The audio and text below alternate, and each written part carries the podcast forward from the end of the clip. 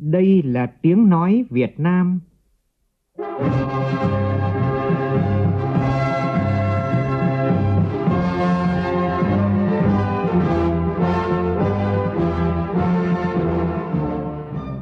là tiếng nói Việt Nam, phát thanh từ Hà Nội, thủ đô nước Cộng hòa xã hội chủ nghĩa Việt Nam.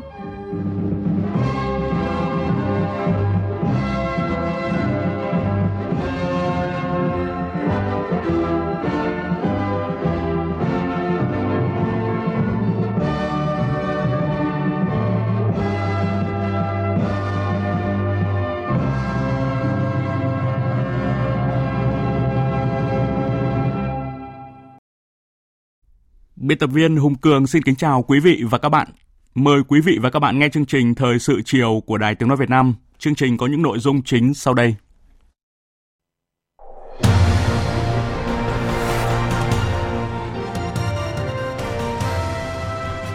Tổng Bí thư Nguyễn Phú Trọng tiếp đại sứ đặc mệnh toàn quyền nước Cộng hòa Dân chủ Nhân dân Lào tại Việt Nam, Sẻng Phết Hùng Bun Dương. Hoa Kỳ mở cửa thị trường hơn nữa cho hàng hóa của Việt Nam đây là đề nghị của Thủ tướng Phạm Minh Chính tại buổi tiếp đại diện thương mại Hoa Kỳ. Tại phiên họp của Ủy ban Thường vụ Quốc hội ngày hôm nay, Chủ tịch Quốc hội Vương Đình Huệ đề nghị ra soát lại dự án luật nhà ở sửa đổi, dứt khoát không hợp thức hóa kiểu nhà chung cư mini. Sẽ sớm có cơ chế đặc thù của toàn vùng Tây Nguyên nhằm tháo gỡ những khó khăn, tạo động lực thúc đẩy vùng phát triển. Trong phần tin quốc tế, thúc đẩy một thế giới đa cực hiệu quả là thông điệp tại phiên họp toàn thể cấp cao Đại hội đồng Liên Hợp Quốc khóa 78 đang diễn ra tại Mỹ. Lực lượng vũ trang người gốc Armenia ở khu vực ly khai Nagorno-Karabakh của Azerbaijan đồng ý ngừng bắn. Tuy vậy, cộng đồng quốc tế vẫn lo ngại bùng nổ một cuộc xung đột toàn diện như cách đây 23 năm.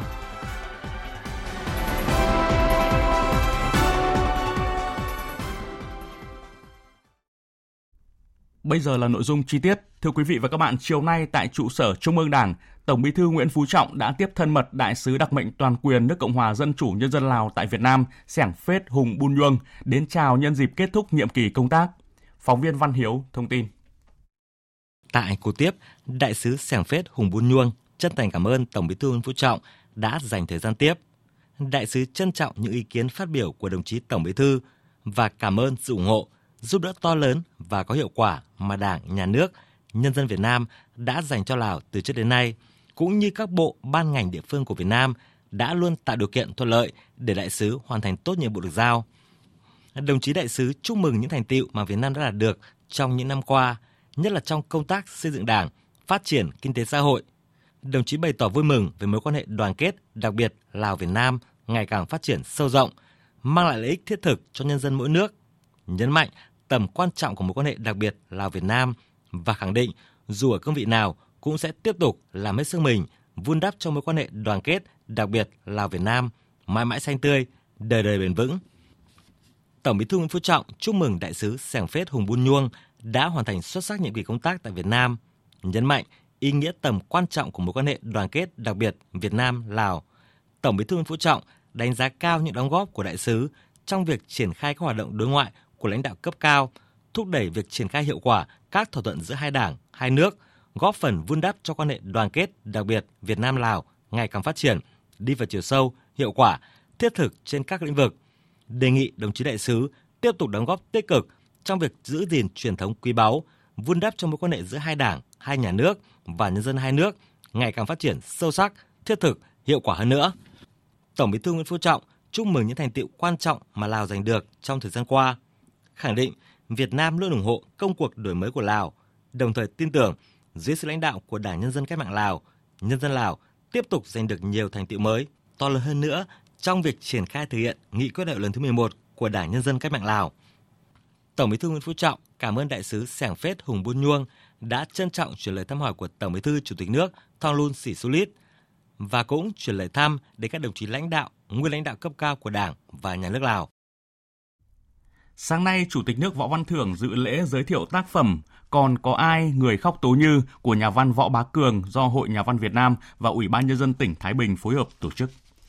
Tác phẩm Còn có ai người khóc tố như gồm hai phần, 16 chương, khắc họa chân dung Đại Thi hào Nguyễn Du ở giai đoạn sinh sống ở Thái Bình. Tác phẩm được thể hiện với tinh thần trách nhiệm cao trong từng câu chữ, từng vấn đề của xã hội phản ánh qua những trang viết, cuốn tiểu thuyết còn có ai người khóc tố như thuộc thể loại ký và văn tùy bút. Hành văn hào sảng, ngôn ngữ được lựa chọn kỹ càng. Qua tác phẩm này, một lần nữa người đọc được chứng kiến sự bền bỉ nghiêm túc trong sáng tác nhiều năm qua và qua nhiều tác phẩm khác nhau của nhà văn Võ Bá Cường. Phát biểu tại lễ giới thiệu tác phẩm, đại diện lãnh đạo Hội Nhà văn Việt Nam bày tỏ vinh dự được đón Chủ tịch nước Võ Văn Thưởng và các đồng chí lãnh đạo, nguyên lãnh đạo Đảng, Nhà nước, các địa phương đến dự buổi lễ, qua đó thể hiện sự quan tâm sâu sắc cụ thể của Đảng và Nhà nước đối với Hội Nhà văn và các nhà văn Việt Nam. Tại buổi giới thiệu sách, Chủ tịch nước Võ Văn Thưởng đã tặng hoa chúc mừng tác giả nhà văn Võ Bá Cường. Nhân dịp dự phiên thảo luận chung cấp cao khóa 78 Đại hội đồng Liên Hợp Quốc, Sáng nay theo giờ Việt Nam, tại trụ sở Quốc hội Hoa Kỳ, Washington DC, Thủ tướng Phạm Minh Chính đã có cuộc gặp với hạ nghị sĩ Kevin McCarthy, Chủ tịch Hạ viện Hoa Kỳ, hạ nghị sĩ Michael McCall, Chủ tịch Ủy ban Đối ngoại Hạ viện Hoa Kỳ. Tin của phóng viên Vũ Khuyên. Tại cuộc gặp, Thủ tướng Phạm Minh Chính cảm ơn những đóng góp và sự ủng hộ của Hạ viện Quốc hội Hoa Kỳ nói chung và Ủy ban Đối ngoại Hạ viện nói riêng đối với quan hệ hai nước. Thủ tướng đề nghị thời gian tới hai bên tăng cường phối hợp, sớm đưa khuôn khổ quan hệ mới đi vào triển khai trên thực tế, trong đó chú trọng đẩy mạnh hợp tác trong các lĩnh vực như kinh tế, thương mại, đầu tư, khoa học công nghệ, đổi mới sáng tạo, hợp tác bán dẫn, đào tạo nguồn nhân lực chất lượng cao, chuyển đổi số, chuyển đổi năng lượng, ứng phó với biến đổi khí hậu. Thủ tướng cũng mong muốn Quốc hội Hoa Kỳ ủng hộ việc Hoa Kỳ sớm công nhận quy chế kinh tế thị trường cho Việt Nam, cũng như tiếp tục quan tâm dành nguồn lực hỗ trợ Việt Nam khắc phục hậu quả chiến tranh. Chủ tịch Hạ viện Hoa Kỳ Kevin McCarthy và Chủ tịch Ủy ban Đối ngoại Hạ viện Michel McCaul bày tỏ mong muốn tiếp tục thúc đẩy hợp tác và trao đổi đoàn giữa quốc hội hai nước thời gian tới, trong đó tập trung vào các lĩnh vực hai bên ưu tiên như kinh tế thương mại, đầu tư, ứng phó với biến đổi khí hậu. Hai bên cũng trao đổi về các vấn đề khu vực và quốc tế cùng quan tâm, trong đó nhất trí về việc thúc đẩy vai trò trung tâm của ASEAN, thúc đẩy quan hệ đối tác chiến lược toàn diện ASEAN-Hoa Kỳ, quan hệ đối tác Mekong-Hoa Kỳ, giải quyết tranh chấp trên Biển Đông bằng các biện pháp hòa bình dựa trên luật pháp quốc tế. Thủ tướng Phạm Minh Chính cũng đã có cuộc gặp với lãnh đạo của Ủy ban Đối ngoại Thượng viện Hoa Kỳ. Cuộc gặp có sự tham dự của Thượng nghị sĩ Bob Menendez, Chủ tịch Ủy ban Thượng nghị sĩ Jim Rich, thành viên cao cấp Ủy ban cùng đông đảo các thượng nghị sĩ là thành viên Ủy ban Đối ngoại Thượng viện Hoa Kỳ. Tại cuộc gặp, Thủ tướng Phạm Minh Chính khẳng định sự ủng hộ và hợp tác của Quốc hội hai nước có vai trò quan trọng trong việc cụ thể hóa các khuôn khổ và lĩnh vực hợp tác mới của quan hệ đối tác chiến lược toàn diện trong thời gian tới. Thủ tướng bày tỏ mong muốn Ủy ban Đối ngoại Thượng viện Hoa Kỳ ủng hộ việc hai nước tăng cường hơn nữa quan hệ kinh tế, thương mại, đầu tư, thúc đẩy hợp tác về khoa học công nghệ, đổi mới sáng tạo, hợp tác bán dẫn, chuyển đổi năng lượng, ứng phó với biến đổi khí hậu, tăng cường hỗ trợ Việt Nam khắc phục hậu quả chiến tranh. Trong không khí trao đổi thân tình, Thượng nghị sĩ Bob Menden Bob Menendez, Thượng nghị sĩ Jim Rick và các thượng nghị sĩ thành viên đánh giá cao những thành tựu về kinh tế xã hội mà Việt Nam đã đạt được thời gian qua, trở thành quốc gia ngày càng có vai trò và tiếng nói quan trọng ở khu vực. Các nghị sĩ khẳng định quan hệ Việt Nam Hoa Kỳ luôn nhận được sự ủng hộ lưỡng đảng, nhất trí hai bên cần tiếp tục tăng cường hợp tác trong các lĩnh vực trọng tâm như kinh tế thương mại, công nghệ cao, giáo dục đào tạo, phát triển nguồn nhân lực, chống biến đổi khí hậu, giải quyết hậu quả chiến tranh và giao lưu nhân dân. Hai bên cũng trao đổi về các vấn đề khu vực và quốc tế cùng quan tâm, trong đó nhất trí về việc thúc đẩy vai trò trung tâm của ASEAN, thúc đẩy quan hệ đối tác chiến lược toàn diện ASEAN-Hoa Kỳ và tăng cường hơn nữa quan hệ đối tác Mekong-Hoa Kỳ. Cùng ngày, Thủ tướng Phạm Minh Chính đã tiếp Bộ trưởng Thương mại Hoa Kỳ Gina Raimondo, tiếp đại diện Thương mại Hoa Kỳ Catherine Tai. Tại cuộc tiếp Bộ trưởng Thương mại Hoa Kỳ, Thủ tướng Chính phủ đề nghị Bộ Thương mại Hoa Kỳ sớm công nhận quy chế kinh tế thị trường của Việt Nam, tiếp tục quan tâm thúc đẩy quan hệ kinh tế thương mại song phương, nhất là khuyến khích các doanh nghiệp công nghệ cao của Hoa Kỳ làm ăn kinh doanh tại Việt Nam, tăng cường trao đổi đoàn, chia sẻ kinh nghiệm, Bên cạnh đó, Thủ tướng cũng đề nghị hai bên tạo đột phá trong hợp tác khoa học công nghệ, đổi mới sáng tạo, giáo dục đào tạo, đồng thời thúc đẩy mạnh mẽ hơn nữa hợp tác chống biến đổi khí hậu, tăng trưởng xanh, phát triển năng lượng tái tạo. Bộ trưởng Thương mại Gina Raimondo cho biết các doanh nghiệp Hoa Kỳ rất quan tâm đến Việt Nam để tìm kiếm cơ hội kinh doanh và đầu tư và tin tưởng sau khi hoàn tất đàm phán khuôn khổ kinh tế Ấn Độ Dương, Thái Bình Dương vì thịnh vượng IPEF, các doanh nghiệp và các quỹ đầu tư sẽ đầu tư mạnh mẽ vào Việt Nam. Tại cuộc gặp đại diện thương mại Hoa Kỳ, Thủ tướng Phạm Minh Chính đề nghị hai bên tạo đột phá trong hợp tác khoa học công nghệ, đổi mới sáng tạo, giáo dục đào tạo, đề nghị Hoa Kỳ hỗ trợ Việt Nam trong xây dựng chuỗi cung ứng liên quan đến chip bán dẫn. Bà Catherine Tai khẳng định, Hoa Kỳ luôn coi Việt Nam là đối tác quan trọng ở khu vực, mong muốn tiếp tục thúc đẩy hợp tác kinh tế, thương mại song phương và cơ quan đại diện thương mại Hoa Kỳ sẽ đóng vai trò góp phần tiếp tục thúc đẩy quan hệ hai nước trong thời gian tới. Bà Catherine Tai thông tin về tiến trình và bày tỏ mong muốn Việt Nam tiếp tục tham gia ủng hộ nỗ lực sớm kết thúc đàm phán khuôn khổ kinh tế Ấn Độ Dương, Thái Bình Dương vì thịnh vượng nhằm mang lại lợi ích chung cho các nước và người dân trong khu vực. Cũng trong sáng nay, tại Viện Hòa bình Hoa Kỳ, Thủ tướng Phạm Minh Chính và đoàn đại biểu cấp cao Việt Nam đã tham dự lễ kỷ niệm 78 năm Quốc khánh nước Cộng hòa xã hội chủ nghĩa Việt Nam và chào mừng quan hệ đối tác chiến lược toàn diện Việt Nam Hoa Kỳ do Đại sứ quán Việt Nam tại Washington DC tổ chức. Phóng viên Vũ Khuyên đưa tin từ Washington DC. Phát biểu tại buổi lễ, các đại biểu Hoa Kỳ chào mừng Thủ tướng Chính phủ Phạm Minh Chính và đoàn đại biểu cấp cao Việt Nam tới Hoa Kỳ và có các hoạt động song phương hiệu quả thực chất. Phía Hoa Kỳ khẳng định có sự đồng thuận của cả hai chính đảng, Dân Chủ và Cộng Hòa trên các kênh chính quyền và Quốc hội, coi trọng quan hệ với Việt Nam, ủng hộ Việt Nam mạnh, độc lập, thịnh vượng và tự cường. Và bày tỏ vui mừng về kết quả chuyến thăm Việt Nam vừa qua của Tổng thống Joe Biden và việc xác lập quan hệ đối tác chiến lược toàn diện. Nhắc lại sự ủng hộ của chính giới và dư luận Hoa Kỳ đối với Việt Nam trong lịch sử – các đại biểu Hoa Kỳ đã bày tỏ sự kính trọng và cảm kích đối với những cá nhân đóng góp vai trò quan trọng trong quá trình hàn gắn giữa hai nước và khẳng định Hoa Kỳ tự có trách nhiệm tiếp tục hợp tác và hỗ trợ Việt Nam hơn nữa trong khắc phục hậu quả chiến tranh, trong đó có việc nâng cao năng lực định danh hài cốt liệt sĩ Việt Nam, tẩy độc da cam dioxin, giả phá bom mìn, vật liệu nổ và hỗ trợ người khuyết tật. Phía Hoa Kỳ cũng bày tỏ cảm ơn tới sự hợp tác đầy đủ của Việt Nam giúp Hoa Kỳ kiểm kê người mất tích trong chiến tranh.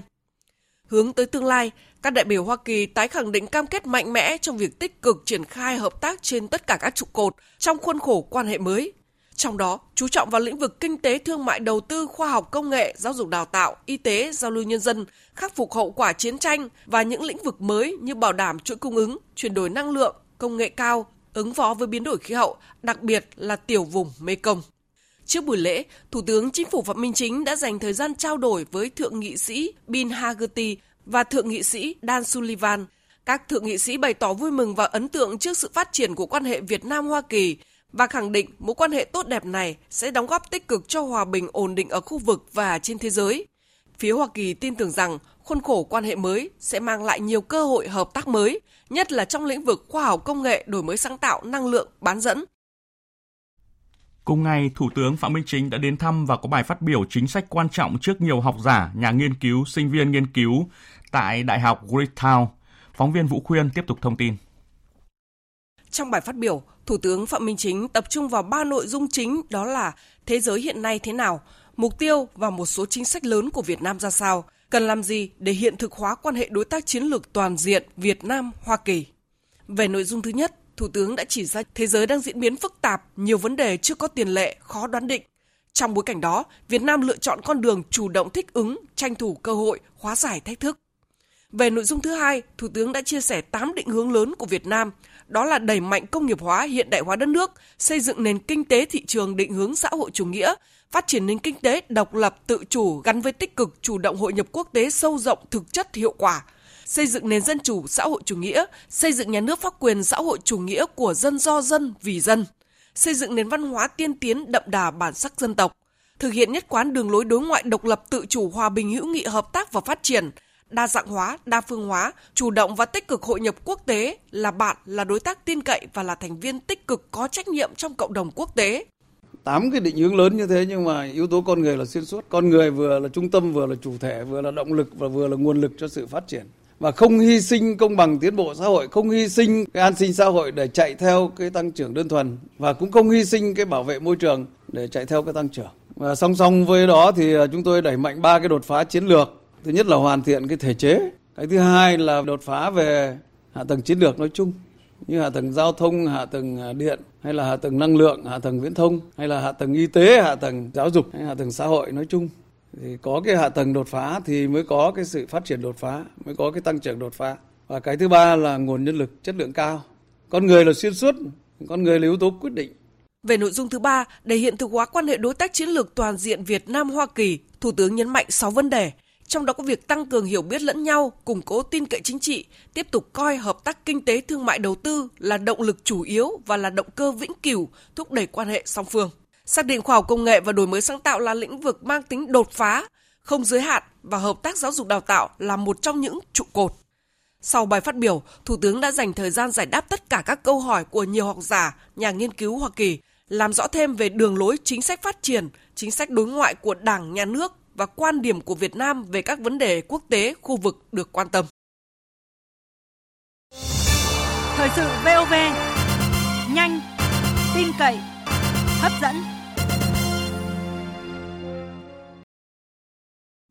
Thưa quý vị và các bạn, tiếp tục chương trình phiên họp 26 ngày hôm nay tại nhà Quốc hội. Ủy ban Thường vụ Quốc hội cho ý kiến về dự án luật thủ đô sửa đổi, cho ý kiến lần 2 về dự án luật bảo hiểm xã hội sửa đổi, cho ý kiến về dự án luật công nghiệp quốc phòng an ninh và động viên công nghiệp. Phóng viên Lại Hoa phản ánh.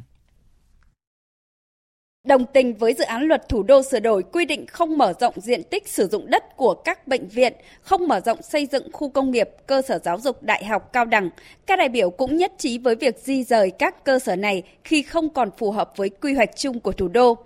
Nhắc lại vụ cháy trung cư tại phố Khương Hạ, quận Thanh Xuân, thành phố Hà Nội, Tổng thư ký Quốc hội, chủ nhiệm Văn phòng Quốc hội Bùi Văn Cường chỉ rõ, Hà Nội đang tồn tại hơn 2.000 ngôi nhà có nhiều tầng, cho thấy định hướng phát triển thủ đô Hà Nội có phần khó kiểm soát.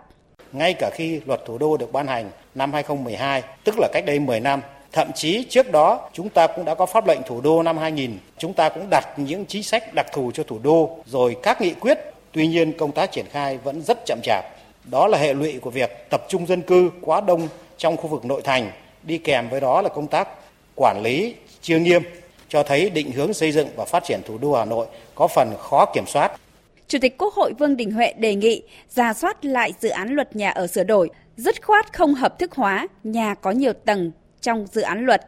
Trước đây có một điều về chung cư mini, bây giờ lại vẫn giữ cái đó nhưng mà chuyển thành cái tên khác thôi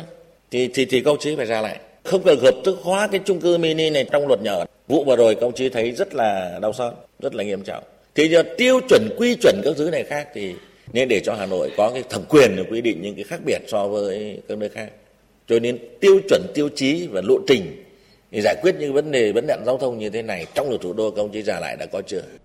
Giải trình tại phiên họp, Bí thư Thành ủy Hà Nội Đinh Tiến Dũng cho rằng quy chuẩn tiêu chuẩn cho quy hoạch xây dựng cần đưa vào dự án luật và giao cho thủ đô quy định. Quy chuẩn tiêu chuẩn cho quy hoạch cho xây dựng vô cùng quan trọng. Qua cái vụ cháy chung cư mini này thì vô cùng bất cập. Nếu theo quy hoạch ở đây thì có thể được xây độ 6 tầng. Thực tế là đang xây đến 9 tầng thì nó đã vi phạm rồi. Nhưng cái thứ hai là trong điều kiện cụ thể khu vực này về hạ tầng giao thông nó có 2 mét với 3 mét đằng trước đằng sau thôi. Thế mà mình cứ cho đến 6 tầng chăng nữa thì vô cùng bất cập phải chăng khu này nó chỉ là hai tầng ba tầng thôi thì những cái việc này là trong quy chuẩn tiêu chuẩn và trong cái quy hoạch đã có thì chúng tôi đề nghị là phải giao tiếp tục cho Hà Nội để quyết định những vấn đề cụ thể như thế vào những địa bàn cụ thể thì mới đảm bảo cái an ninh an toàn lâu dài được.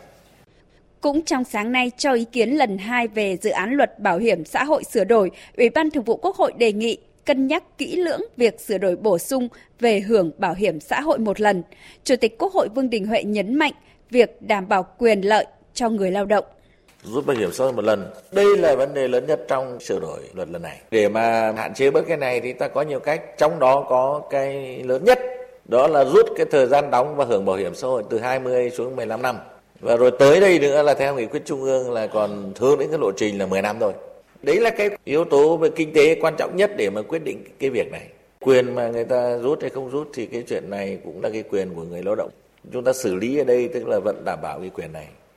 Vào chiều nay, Ủy ban Thường vụ Quốc hội cho ý kiến về dự án luật công nghiệp quốc phòng an ninh và động viên công nghiệp. Nội dung dự án luật tập trung vào các chính sách gồm phát triển công nghiệp quốc phòng an ninh theo hướng lưỡng dụng, bảo đảm sự tham gia của doanh nghiệp tổ chức cá nhân trong hoạt động công nghiệp quốc phòng an ninh, hoàn thiện, sắp xếp đổi mới hệ thống tổ chức công nghiệp quốc phòng an ninh, thúc đẩy hoạt động khoa học công nghệ phục vụ phát triển công nghiệp quốc phòng an ninh, bảo đảm hiệu quả hoạt động động viên công nghiệp. Hôm nay tại phủ Chủ tịch, Phó Chủ tịch nước Võ Thị Ánh Xuân gặp mặt đoàn đại biểu người có công tiêu biểu tỉnh An Giang nhân dịp đoàn ra thăm thủ đô Hà Nội và vào lăng viếng Chủ tịch Hồ Chí Minh. Tin của phóng viên Việt Cường.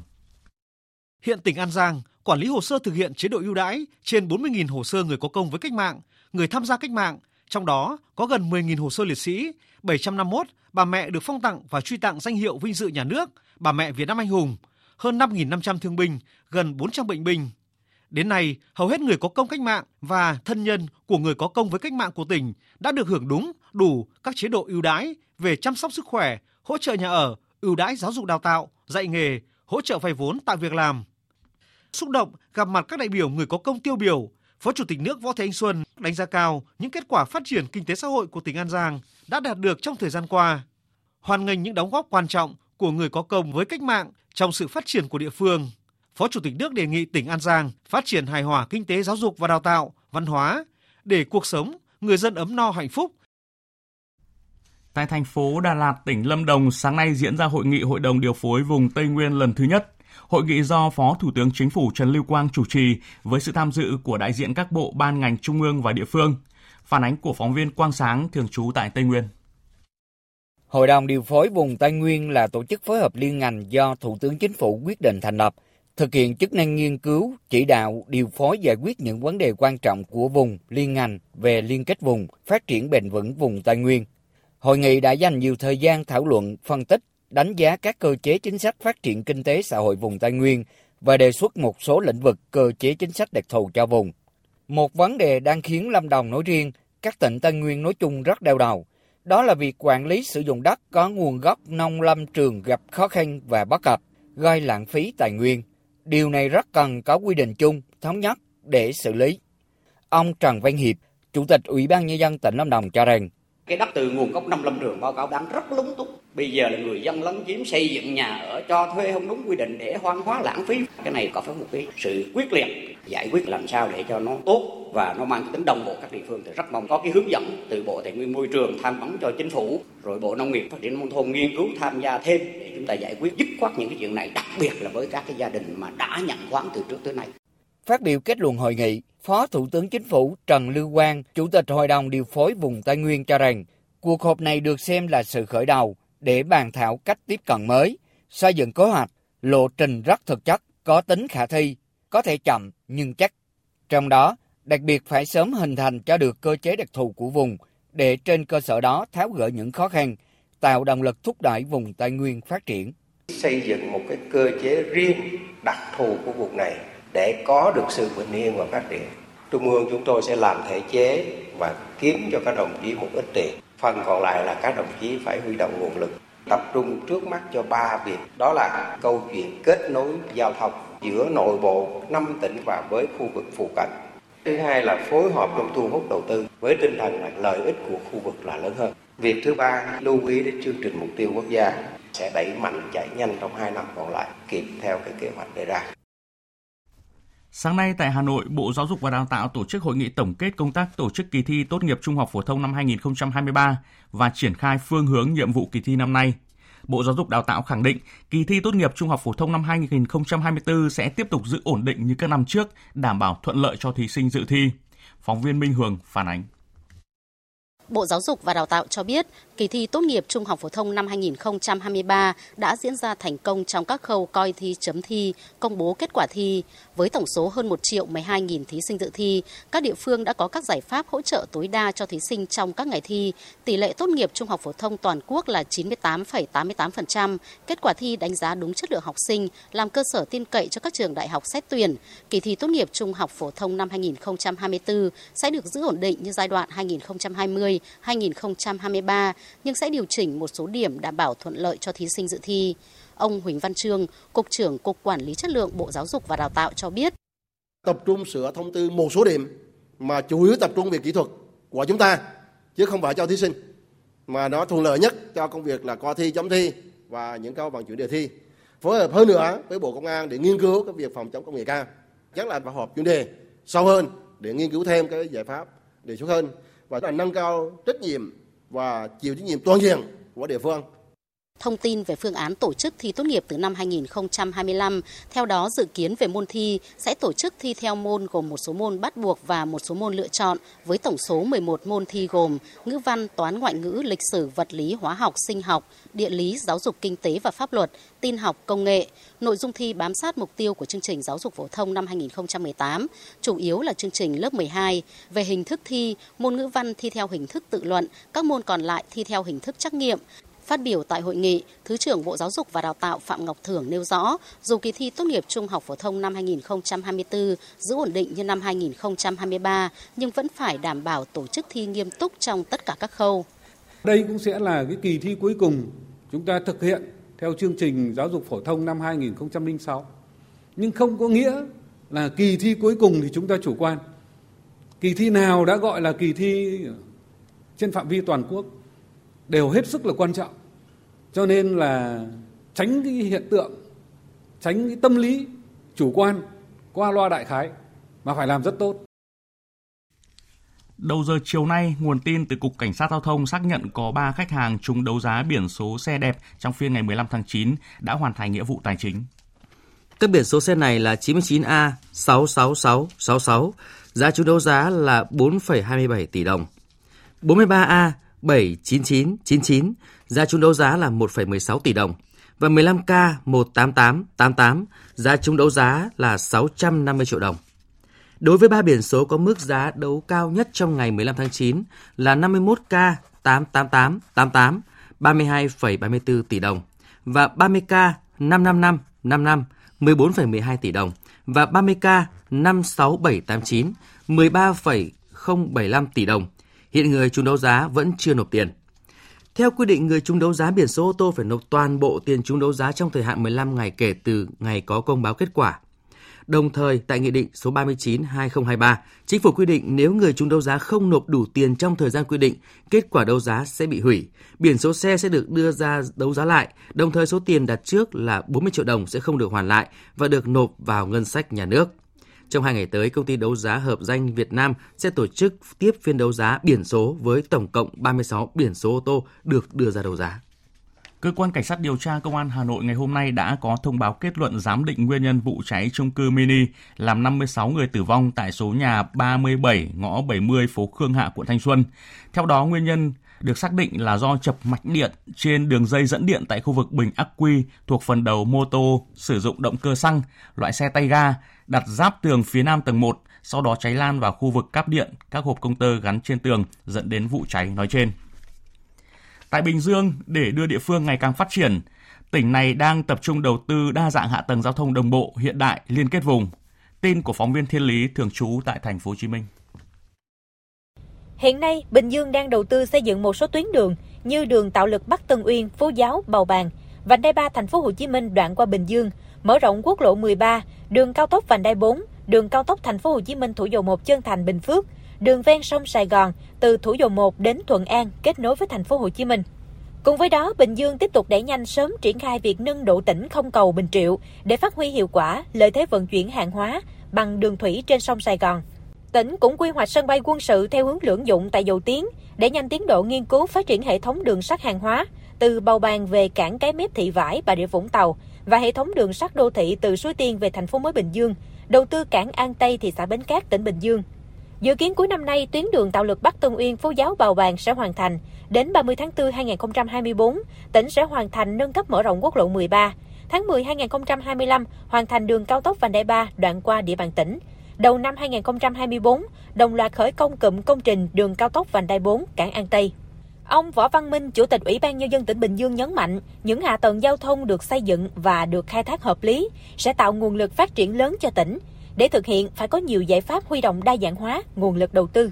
Tỉnh sẽ lấy đầu tư công dẫn dắt và kích hoạt đầu tư, tăng thu ngân sách, tiết kiệm chi, đẩy mạnh xã hội hóa trong đầu tư phát triển hệ thống kết cấu hạ tầng. Đồng thời, thực hiện có hiệu quả các phương thức đầu tư như đẩy mạnh hợp tác công tư, nghiên cứu áp dụng thí điểm mô hình đầu tư công, quản trị tư, đầu tư tư, sử dụng công. Ông Võ Văn Minh nói thêm, tỉnh sẽ huy động tối đa nguồn lực từ quỹ đất. Và bên cạnh đó cũng tranh thủ nguồn vốn trung ương cho chúng ta qua các cái dự án chúng ta chuẩn bị tốt. Rồi vấn đề à,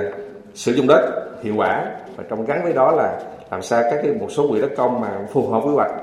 thì chúng cần thấy chúng ta phải đấu giá cũng như là sử dụng đất từ các cái đất khu cụm công nghiệp chúng ta triển khai thực hiện để có nguồn từ nguồn thu đất để chúng ta tái đầu tư các cái công trình hạ tầng giao thông. Tiếp theo chương trình sẽ là một số thông tin thời tiết. Tối và đêm nay, Bắc Bộ thời tiết chủ đạo là khô giáo, thuận lợi cho việc di chuyển, tham gia giao thông. Chỉ có ở vùng núi là có mưa rải rác, tuy vậy lượng mưa không lớn và thời gian mưa cũng không kéo dài. Nhiệt độ khá dễ chịu, 24 đến 27 độ, vùng núi xe lạnh có nơi dưới 22 độ. Khu vực Nam Trung Bộ, Tây Nguyên và Nam Bộ dự báo là có mưa rông, cục bộ ở miền Đông Nam Bộ có nơi mưa to, lượng mưa có thể lên tới 25 mm, đề phòng gây ngập úng ở các vùng trung thấp. Các nơi khác ở khu vực này có mưa rải rác, lượng mưa đã giảm khá nhiều so với những ngày trước. Nếu phải ra ngoài thời điểm này đến đêm thì quý vị và các bạn cần chuẩn bị các phương tiện che mưa. Sang ngày mai, hầu khắp các vùng trên cả nước, ban ngày sẽ có nắng mạnh, nhiệt độ cao nhất từ 34 đến 35 độ, chạm ngưỡng nắng nóng. Buổi trưa và chiều khá oi bức. Chỉ có Tây Nguyên là nền nhiệt vẫn ở mức vừa phải từ 30 đến 32 độ. Đến chiều tối, các khu vực Tây Nguyên và Nam Bộ tiếp tục có mưa rào và rông rải rác, nhưng lượng mưa đã giảm hẳn. Đáng chú ý, ngày mai do có nắng mạnh nên chỉ số tia cực tím ở nhiều khu vực được cảnh báo ở mức cao có thể gây ảnh hưởng tới sức khỏe.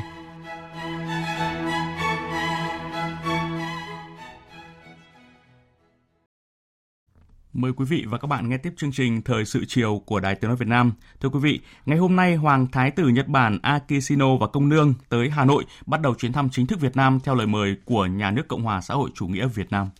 Chuyến thăm Việt Nam của Hoàng Thái tử Nhật Bản Akishino và Công Nương diễn ra trong bối cảnh quan hệ Việt Nam-Nhật Bản đang trong giai đoạn tốt đẹp nhất. Đặc biệt, chuyến thăm diễn ra nhân dịp hai nước kỷ niệm 50 năm thiết lập quan hệ ngoại giao. Hai nước đang phối hợp chặt chẽ nhằm triển khai thỏa thuận đạt được tại cuộc hội đàm trực tuyến hồi đầu năm giữa Tổng Bí thư Nguyễn Phú Trọng và Thủ tướng Kishida Fumio về tạo đột phá đưa quan hệ hai nước phát triển lên tầm cao mới. Thưa quý vị và các bạn, cách đây 50 năm, ngày 21 tháng 9 năm 1973, Việt Nam và Nhật Bản chính thức thiết lập quan hệ ngoại giao.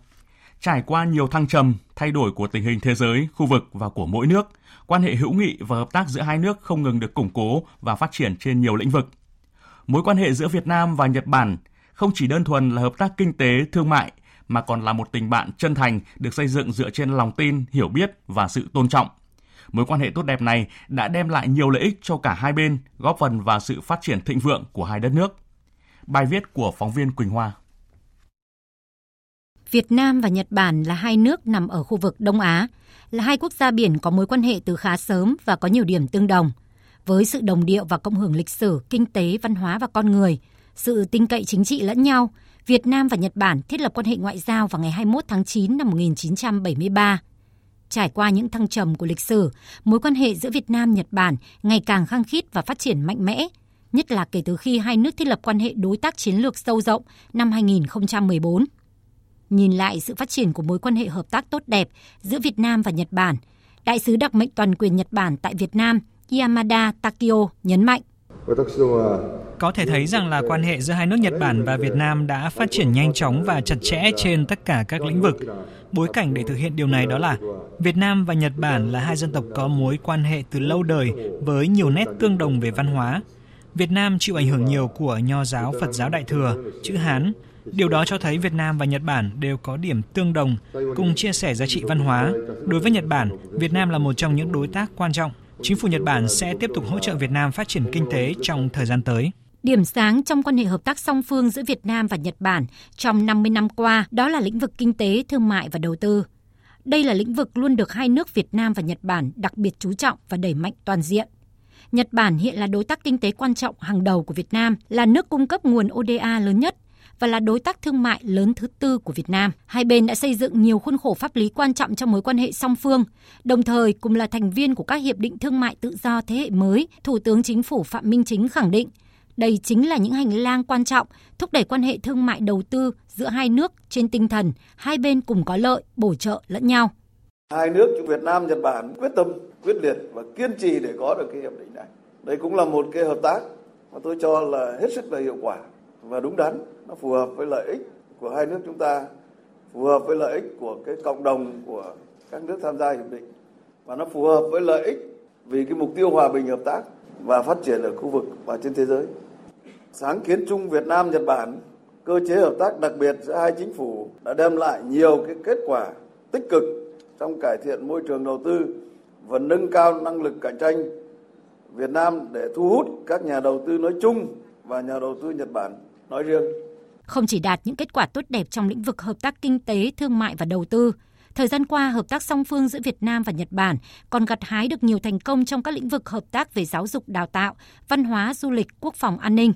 Những lễ hội Việt Nam được tổ chức hàng năm ở Tokyo và lễ hội Nhật Bản tại Việt Nam, lễ hội Hoa Anh Đào đã thu hút hàng trăm nghìn lượt người tham dự. Với sự chân thành và tin cậy, những năm gần đây, Việt Nam luôn có vị thế quan trọng hàng đầu trong việc triển khai chính sách đối ngoại của Nhật Bản. Mới đây nhất, hồi tháng 5 năm nay, Nhật Bản lần thứ hai mời Việt Nam tham dự hội nghị thượng đỉnh nhóm các nền công nghiệp phát triển hàng đầu G7 mở rộng. Đại sứ Phạm Quang Hiệu, đại sứ Việt Nam tại Nhật Bản cho biết,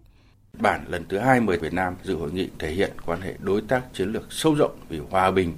và phồn vinh ở châu Á giữa hai nước đang phát triển rất tích cực. Điều này cũng còn cho thấy Nhật Bản thực sự coi trọng vai trò và vị thế của Việt Nam trong khu vực. Kỳ vọng Việt Nam tiếp tục phối hợp với Nhật Bản tại các diễn đàn đa phương, đồng thời có tiếng nói đóng góp tích cực và giải quyết các vấn đề chung của quốc tế và khu vực. Với sự chân thành và tin cậy, hai quốc gia đã xây dựng quan hệ đối tác chiến lược, đồng lòng cùng nhau khai thác tiềm năng và giá trị chung trong nhiều lĩnh vực. Những thành tiệu tốt đẹp của lịch sử 50 năm hợp tác, sự tương đồng về lợi ích chiến lược giữa hai bên là động lực để hướng tới nâng tầm quan hệ ngoại giao Việt Nam Nhật Bản lên tầm cao mới, thúc đẩy sự gắn kết giữa hai dân tộc, hai quốc gia ngày càng bền chặt, sâu sắc vì lợi ích của nhân dân hai nước, đóng góp tích cực vì mục tiêu hòa bình, ổn định, phồn vinh, hợp tác, phát triển ở khu vực và thế giới. Tiếp theo là những thông tin quốc tế. Thúc đẩy một thế giới đa cực hiệu quả, đây là lời kêu gọi được Liên Hợp Quốc và các nhà lãnh đạo thế giới đưa ra tại phiên họp toàn thể cấp cao Đại hội đồng Liên Hợp Quốc khóa 78 đang diễn ra ở thành phố New York của Mỹ. Trong bối cảnh căng thẳng địa chính trị ngày một gia tăng, sự kiện được kỳ vọng sẽ giúp thúc đẩy các hành động hàn gắn một thế giới bị chia rẽ. Tổng hợp của biên tập viên Thu Hoài. Phát biểu trước các nhà lãnh đạo thế giới, Tổng thư ký Liên Hợp Quốc Antonio Guterres lấy làm thất vọng khi thế giới đang ngày càng bất lực trước các cuộc khủng hoảng. Thế giới của chúng ta đang trở nên hỗn loạn, căng thẳng địa chính trị đang gia tăng, những thách thức toàn cầu đang gia tăng và chúng ta dường như không có khả năng cùng nhau hành động. Nếu mọi quốc gia thực hiện nghĩa vụ của mình theo hiến trương Liên Hợp Quốc, quyền hòa bình sẽ được đảm bảo. Khi các quốc gia vi phạm những cam kết đó, họ sẽ tạo ra một thế giới bất an cho mọi người. Tuần lễ cấp cao Đại hội đồng Liên Hợp Quốc năm nay cũng là sự kiện tập hợp số lượng các nhà lãnh đạo thế giới đông đảo nhất kể từ sau đại dịch COVID-19. 145 nhà lãnh đạo dự kiến phát biểu. Tuy nhiên, sự vắng mặt của nguyên thủ 4 nước trên tổng số 5 quốc gia có quyền phủ quyết tại Hội đồng Bảo an Liên Hợp Quốc, gồm Anh, Pháp, Mỹ, Nga và Trung Quốc, đã phần nào gây thất vọng. Các nước đang phát triển mong muốn các nước lớn trên toàn cầu lắng nghe tiếng nói của họ và vận động mạnh mẽ để cuộc họp toàn cầu năm nay tập trung vào 17 mục tiêu phát triển bền vững được các nhà lãnh đạo thế giới thông qua năm 2015.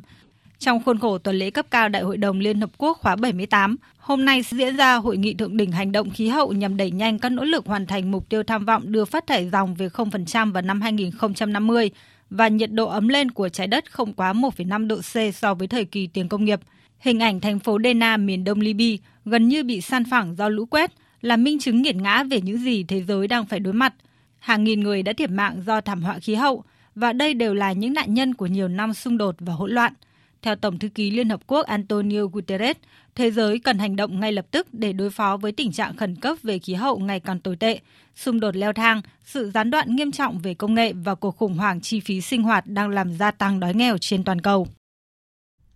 Lực lượng vũ trang người gốc Armenia ở khu vực ly khai Nagorno-Karabakh của Azerbaijan ngày hôm nay đồng ý với đề xuất của Nga về lệnh ngừng bắn bắt đầu từ chiều nay theo giờ địa phương.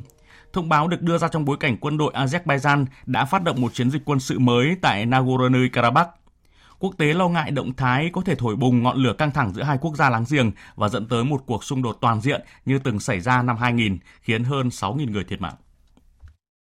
Theo Bộ Quốc phòng Azerbaijan, chiến dịch quân sự tại Nagorno-Karabakh là nhằm phản ứng trước cuộc tấn công khủng bố xảy ra trước đó sáng cùng ngày, khiến 6 người thiệt mạng, trong đó có hai dân thường và 4 sĩ quan cảnh sát Azerbaijan – Chính phủ Armenia đã chỉ trích mạnh mẽ chiến dịch quân sự của Azerbaijan, gọi đây là một nỗ lực khác của quốc gia láng giềng nhằm buộc người sắc tộc Armenia rời khỏi Nagorno-Karabakh. Nagorno-Karabakh là một khu vực miền núi ở Nam Caucasus đầy biến động, từng nằm ở vị trí trung tâm của hai cuộc chiến, gần nhất là cuộc chiến kéo dài 6 tuần vào cuối năm 2020 khiến khoảng 6.000 người thiệt mạng.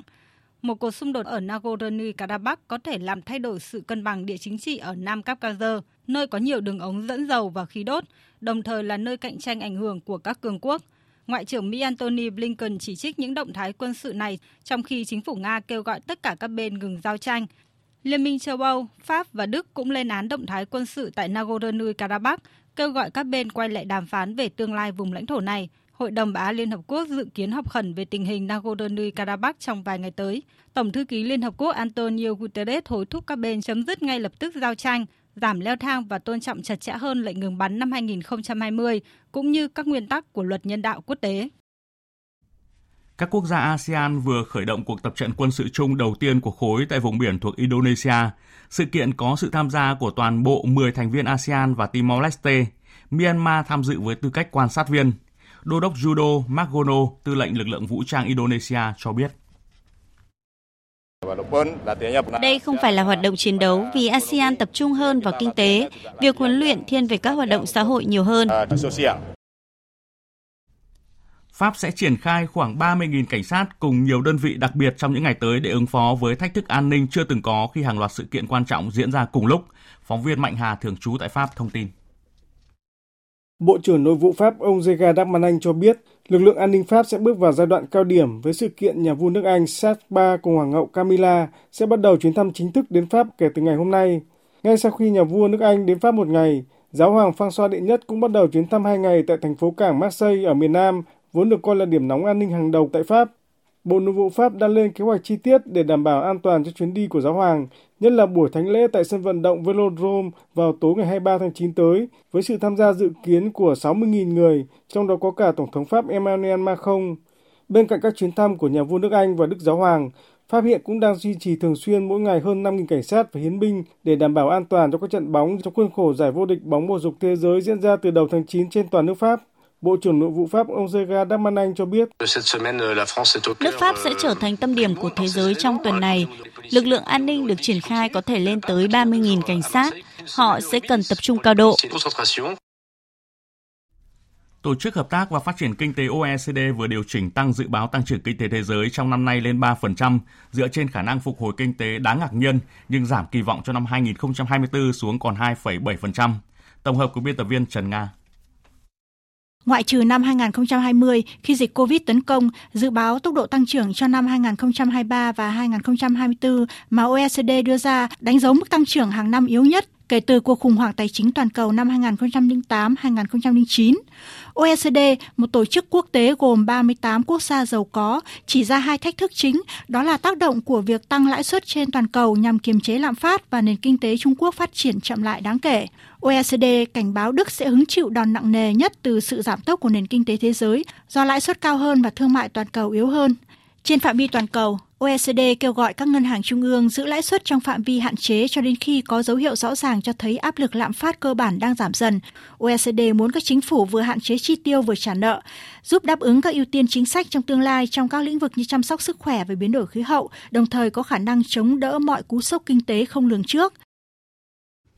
Các nhà nghiên cứu tại Google DeepMind, đơn vị phát triển công nghệ trí tuệ nhân tạo gọi tắt là AI của tập đoàn Google của Mỹ, vừa giới thiệu công cụ có khả năng dự đoán mức độ ảnh hưởng của tình trạng đột biến gen. Đây được xem là bước đột phá mở ra hướng nghiên cứu mới về các căn bệnh hiếm gặp. Cho đến nay, giới khoa học đã quan sát được 4 triệu đột biến ở những người tham gia nghiên cứu. Tuy nhiên, chỉ có 2% trong số này được phân loại là gây bệnh hoặc lành tính. Công cụ Alpha Misten do Google DeepMind phát triển đã nghiên cứu các đột biến này đưa ra dự đoán về 89% trong số chúng, với độ chính xác lên đến 90%. Theo kết quả của công cụ này đưa ra 57% đột biến gen có thể lành tính, 32% có thể gây bệnh và phần còn lại là không chắc chắn. Các nhà khoa học đánh giá Alpha Misten thể hiện hiệu suất vượt trội so với các công cụ sẵn có trước đây, có khả năng tìm ra các gen gây bệnh mới. Một cách gián tiếp, điều này mở ra sự phát triển các phương pháp điều trị mới. Quý vị và các bạn đang nghe chương trình Thời sự chiều của Đài Tiếng Nói Việt Nam. Trở lại với một sự kiện trong nước đáng chú ý. Festival Thu Hà Nội với chủ đề Thu Hà Nội đến để yêu, lần đầu tiên được thành phố Hà Nội tổ chức sẽ diễn ra từ ngày 29 tháng 9 đến ngày 1 tháng 10 tới, nhằm tôn vinh, quảng bá các điểm đến, các sản phẩm du lịch vào thời điểm mùa thu Hà Nội. Festival Thu Hà Nội kỳ vọng lan tỏa những giá trị bản sắc văn hóa của thủ đô, tạo không gian cho sự phát triển của du lịch trong tương lai. Phóng viên Huyền Trang có bài viết. Festival Thu Hà Nội 2023 bao gồm các không gian hương sắc mùa thu, hương vị mùa thu, quà tặng mùa thu, vườn ánh sáng, được sắp đặt dàn dựng thành các không gian trưng bày, các gian hàng, tiểu cảnh, giới thiệu các điểm đến du lịch Hà Nội hấp dẫn vào mùa thu như cầu Long Biên, phố cổ Hà Nội, chùa Một Cột, Hoa Mê Linh, làng cổ Đường Lâm, Đặc biệt, các gian hàng mô phỏng nhà phố phái ở phố Lê Thạch, góc phố ẩm thực tại hiện hứa hẹn sẽ là điểm tham quan trải nghiệm hấp dẫn với du khách với quy mô 150 gian hàng chia thành các khu vực theo thiết kế bố trí dọc phố Đinh Tiên Hoàng, phố Lê Thạch và khu vực nhà Bát Giác, Festival Thu Hà Nội 2023 có sự tham gia tích cực của Ủy ban nhân dân 10 quận huyện của Hà Nội và 14 tỉnh thành phố trên cả nước. Đây là dịp để thủ đô Hà Nội và các địa phương quảng bá giới thiệu nét đặc sắc văn hóa, ẩm thực truyền thống, các sản phẩm du lịch và tiềm năng phát triển du lịch tới du khách trong nước và bạn bè quốc tế. Bà Nguyễn Thị Mai Anh, Phó Giám đốc Trung tâm Xúc tiến Đầu tư Thương mại Du lịch thành phố Hà Nội cho biết. Chúng tôi cố gắng là Thu Hà Nội sẽ ờ, có những cái điểm để quảng bá đến với du khách. Thứ nhất là Hà Nội, mùa thu rất đẹp. Mùa thu Hà Nội sẽ có rất nhiều sản phẩm du lịch gắn tới thu Hà Nội để à, có thể phục vụ cho du khách. Và những sản phẩm tour đó không phải chỉ những sản phẩm trước đây đã có, mà dần dần sẽ có rất nhiều sự sáng tạo, sự đa dạng từ những công ty, những người làm về à, lữ hành, rồi các điểm đến du lịch của Hà Nội. Vào mùa thu cũng có rất nhiều cái thay đổi và sẽ độc đáo. Nhiều cái sản phẩm, nhiều cái hình thức dịch vụ phục vụ cho du khách nhiều hơn hấp dẫn hơn Bên cạnh lễ khai mạc với chương trình nghệ thuật độc đáo diễn ra vào tối ngày 29 tháng 9 tại khu vực vườn hoa đền Bà Kiệu Hoàn Kiếm, Festival Thu Hà Nội 2023 còn có nhiều hoạt động hấp dẫn khác, với điểm nhấn là Carnival Thu Hà Nội được dàn dựng công phu với quy mô 1.500 người diễn ra vào sáng ngày 1 tháng 10. Cùng với Festival Thu Hà Nội năm 2023, thành phố Hà Nội đồng thời tổ chức không gian giới thiệu ẩm thực Hà Nội năm 2023 tại Cung Thiếu Nhi Hà Nội, với chủ đề Tinh hoa ẩm thực Việt, không gian ẩm thực quy tụ 51 gian hàng của các hội nghề nghiệp, nghệ nhân, doanh nghiệp, cơ sở ẩm thực nổi tiếng của thủ đô Hà Nội và nhiều địa phương trên cả nước. Tại đây sẽ có rất nhiều các món ăn hấp dẫn, nổi tiếng của thủ đô được quảng bá giới thiệu tới du khách thập phương như phở bò, phở gà, bún thang, chả cá, chả cốm đèn lồng, bún ốc Hồ Tây, xôi Phú Thượng, vân vân. Theo nghệ nhân ẩm thực Phạm Thị Ánh Tuyết, nét đặc trưng của ẩm thực Hà Nội được quảng bá giới thiệu vào mùa thu sẽ trở thành sản phẩm du lịch hấp dẫn đối với đông đảo du khách. Đã nói đến Hà Nội thì ta không thể nào không nhắc đến ẩm thực bởi vì ẩm thực Hà Nội nó là mang một cái nó, nó tinh túy và nó là một cái đỉnh cao. Nếu như đã đến du lịch Hà Nội, chúng ta không thể tách biệt được cái cảnh đẹp của Hà Nội với cái ẩm thực hai cái này nó hòa quyện với nhau bởi vì ta có thể đi ờ, không phải mùa này cảnh đó nó vẫn có nhưng ta kết hợp vào cái mùa thu của Hà Nội thì ta vừa được tận hưởng những cảnh đẹp ta lại cộng hưởng được những các món ăn ngon thì đến năm sau tôi lại muốn trở lại nó Festival Thu Hà Nội năm 2023 và không gian giới thiệu ẩm thực Hà Nội năm 2023 là một trong những sự kiện quảng bá xúc tiến du lịch lớn nhất của thành phố nhân dịp kỷ niệm ngày giải phóng thủ đô mùng 10 tháng 10 năm 1954, mùng 10 tháng 10 năm 2023. Chương trình được kỳ vọng sẽ góp phần quảng bá những nét độc đáo trong giá trị bản sắc văn hóa của thủ đô, tạo đòn bẩy cho sự phát triển của ngành du lịch Hà Nội trong tương lai. Hà Nội mùa thu cây cơm nguội vàng cây bằng lá đỏ. Nằm kề bên nhau phố xưa nhà cổ mái ngói thâm nâu. Hà Nội mùa thu mùa thu Hà Nội sữa về, thơm từng con gió, mùa cốm xanh về thơm bàn tay nhỏ cốm sữa vỉa hè thơm bước chân qua. Hồ tây chiều thu, mặt nước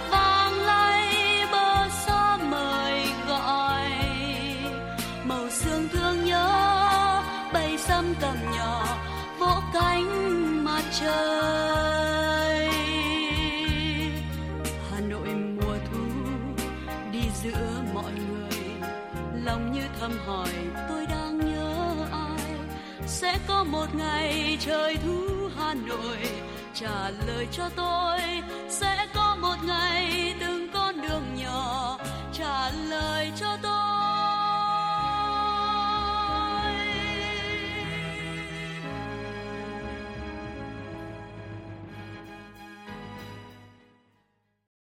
Tiếp theo chương trình thời sự chiều nay là trang tin thể thao.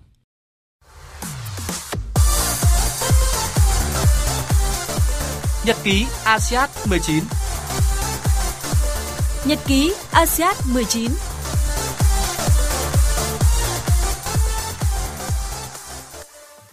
Thưa Thưa quý vị và các bạn, hôm nay hai vận động viên của đội rowing Việt Nam là Phạm Thị Thảo và Nguyễn Thị Giang đã xuất sắc cán đích ở vị trí thứ hai, nội dung thuyền đôi nữ hạng nặng hai mái chèo, qua đó giành quyền vào lượt đua chung kết. Thành tích của Phạm Thị Thảo và Nguyễn Thị Giang khi cán đích là 7 phút 12 giây 57.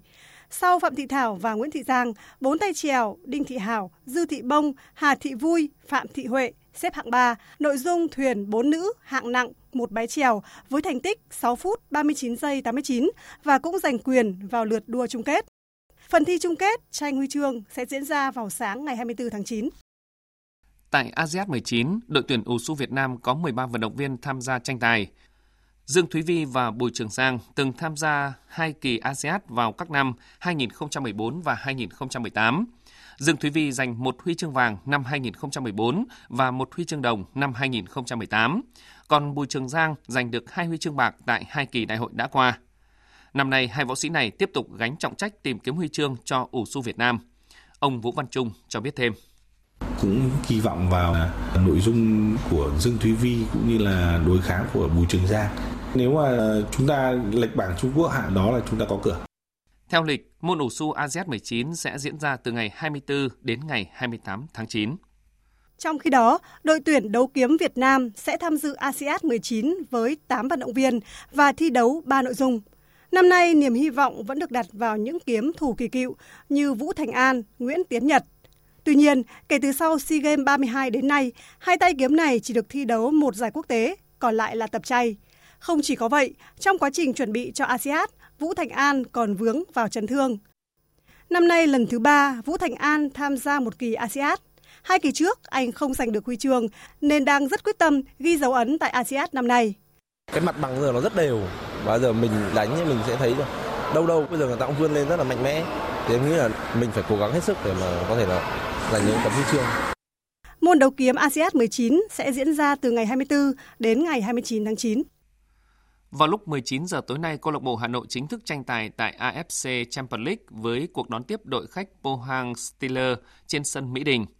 Đội bóng đến từ Hàn Quốc từng 3 lần đăng quang ở AFC Champions League. Huấn luyện viên Kim Gi-dong cho biết đội bóng của ông đã tìm hiểu và phân tích kỹ câu lạc bộ Hà Nội.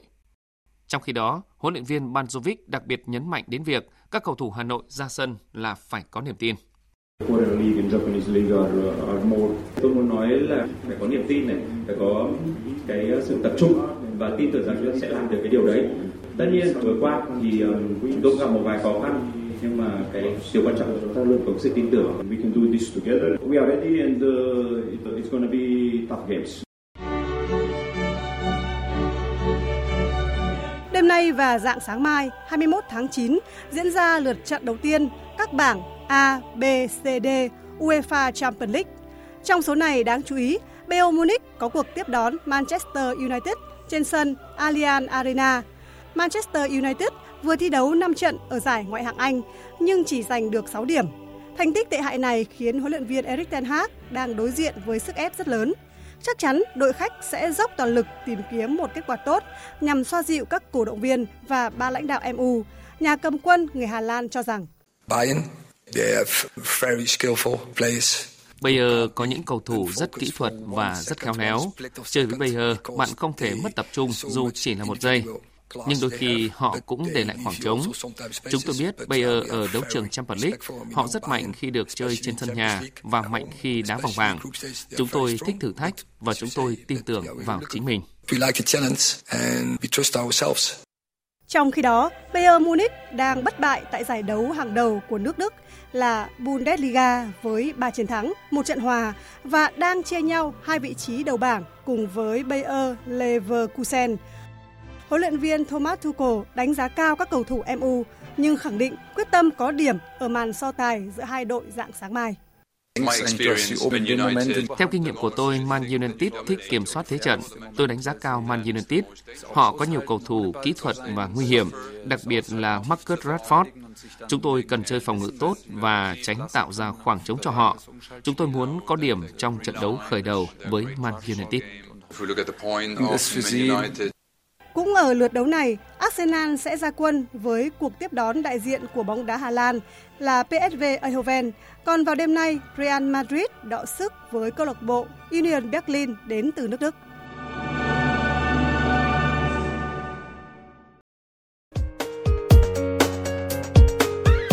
Dự báo thời tiết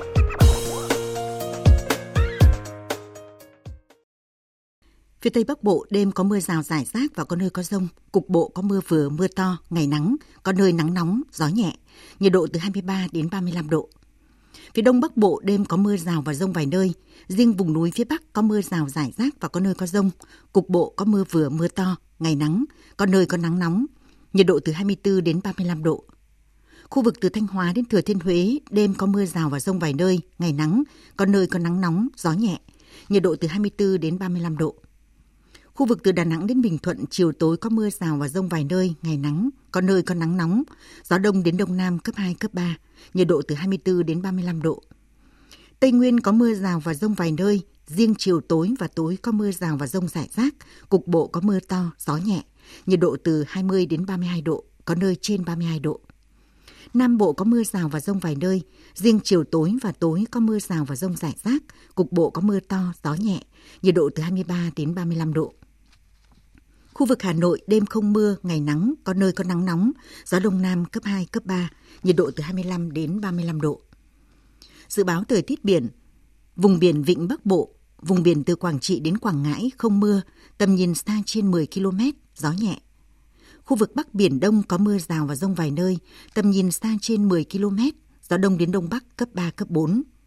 Khu vực quần đảo Hoàng Sa thuộc thành phố Đà Nẵng có mưa rào và rông vài nơi, tầm nhìn xa trên 10 km, gió đông cấp 3, cấp 4. Khu vực giữa Biển Đông, khu vực Nam Biển Đông và khu vực quần đảo Trường Sa thuộc tỉnh Khánh Hòa có mưa rào và rông vài nơi, tầm nhìn xa trên 10 km, gió nhẹ. Vùng biển từ Bình Định đến Ninh Thuận, vùng biển từ Bình Thuận đến Cà Mau, vùng biển từ Cà Mau đến Kiên Giang và Vịnh Thái Lan có mưa rào và rông rải rác. Trong mưa rông có khả năng xảy ra lốc xoáy và gió giật mạnh. Tầm nhìn xa trên 10 km, giảm xuống từ 4 đến 10 km trong mưa, gió nhẹ. Những thông tin thời tiết vừa rồi đã kết thúc chương trình Thời sự chiều nay của Đài Tiếng Nói Việt Nam. Chương trình do các biên tập viên Hùng Cường, Hải quân, Nguyễn Hằng biên soạn và thực hiện với sự tham gia của phát thanh viên Sơn Tùng, kỹ thuật viên Thế Phi, chịu trách nhiệm nội dung Lê Hằng.